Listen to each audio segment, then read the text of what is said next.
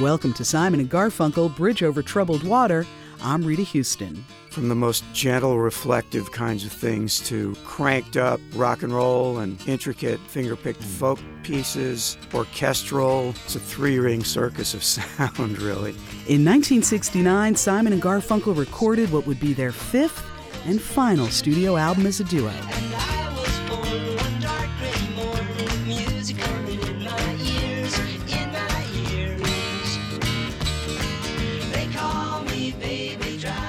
Music journalist Bud Scoppa.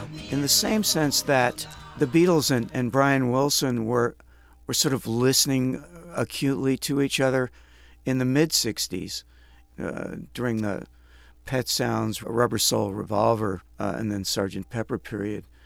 The parallels later in the decade between the Beatles and Simon and Garfunkel seem just as significant, although you don't really hear about them you know, feeding off each other. How could they not be listening to each other? Two of the maybe the two biggest bands in the world at that point. In the way that the anything goes approach of, of the Beatles led them eventually to Abbey Road, Simon and Garfunkel's open endedness led them to this album. Gee, but it's great to be back home. Home is where I want to be.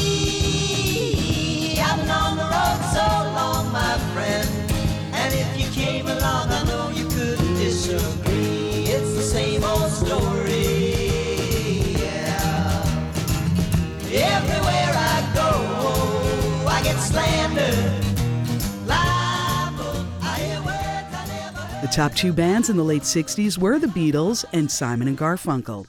Artists had to surprise their audiences on a regular basis to stay on top in the late 60s. New sounds and experimentation were expected and rewarded. Paul Simon. If you take 1965 to 1970 and take a look at, at what was produced by everybody, by the, you know, and look at the songs that came and the records that came out of that five year period, that's, that's pretty amazing. Art Garfunkel. We used to think there are about 10 aspects of record making. The grooves the musicians establish, very important. The songs, its lyric, its melody, the changes, the engineering. Well, if you can do 80, 90% of those things first rate, you can come out with a good vibrations. Uh, so we were chasing after those wonderful records because the rock and roll era of the 60s was open ended at the top. Along with the other elements of creating a record, Simon and Garfunkel continued to perfect their trademark harmonies.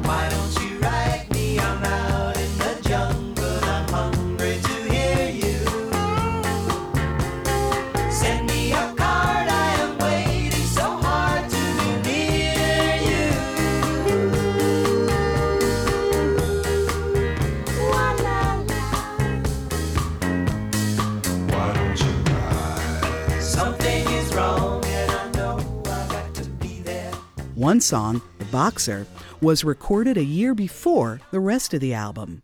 Paul Simon remembers how he started writing the song.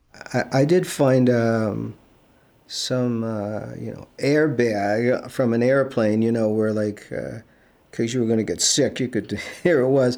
And there are, the, there are like a lot of the lyrics written on there. You know, seeking out the poorer quarters where the ragged people go. And I think that's also built from the Bible. It's really one of the most well known of my songs. And, and the funny thing is that it's probably most well known because that it has that wordless chorus, the la la la. And I tried to make up a chorus, but I couldn't think of anything, so I just left it at, at the la la la, which is really, uh, you know, one of the best things about it because from country to country, people sing that. They sing, la, you know, they sing la la la la. So I mean, wordless phrases or nonsense phrases, they're they're part of songs for hundreds and hundreds of years. Simon originally had three verses to the song, but replaced one with a melody line that Garfunkel wrote. Art Garfunkel. My melody was like a lot of melodies I wrote in our records. If you're the harmonist, you're always playing the game of given these chords and given that main line, what would harmonize with it and stay in the chords? And what kind of games can you play with larger and smaller intervals where the melody, Bach played the same game?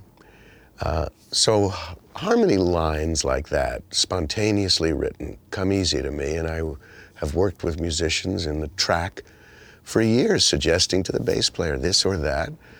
Uh, I think since I was young, listening to the radio, I have an easy facility to hear the melody and know what my harmonic possibilities are as another melody.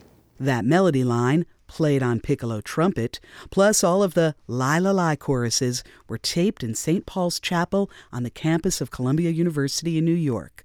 The tiles in the chapel worked as a natural echo chamber.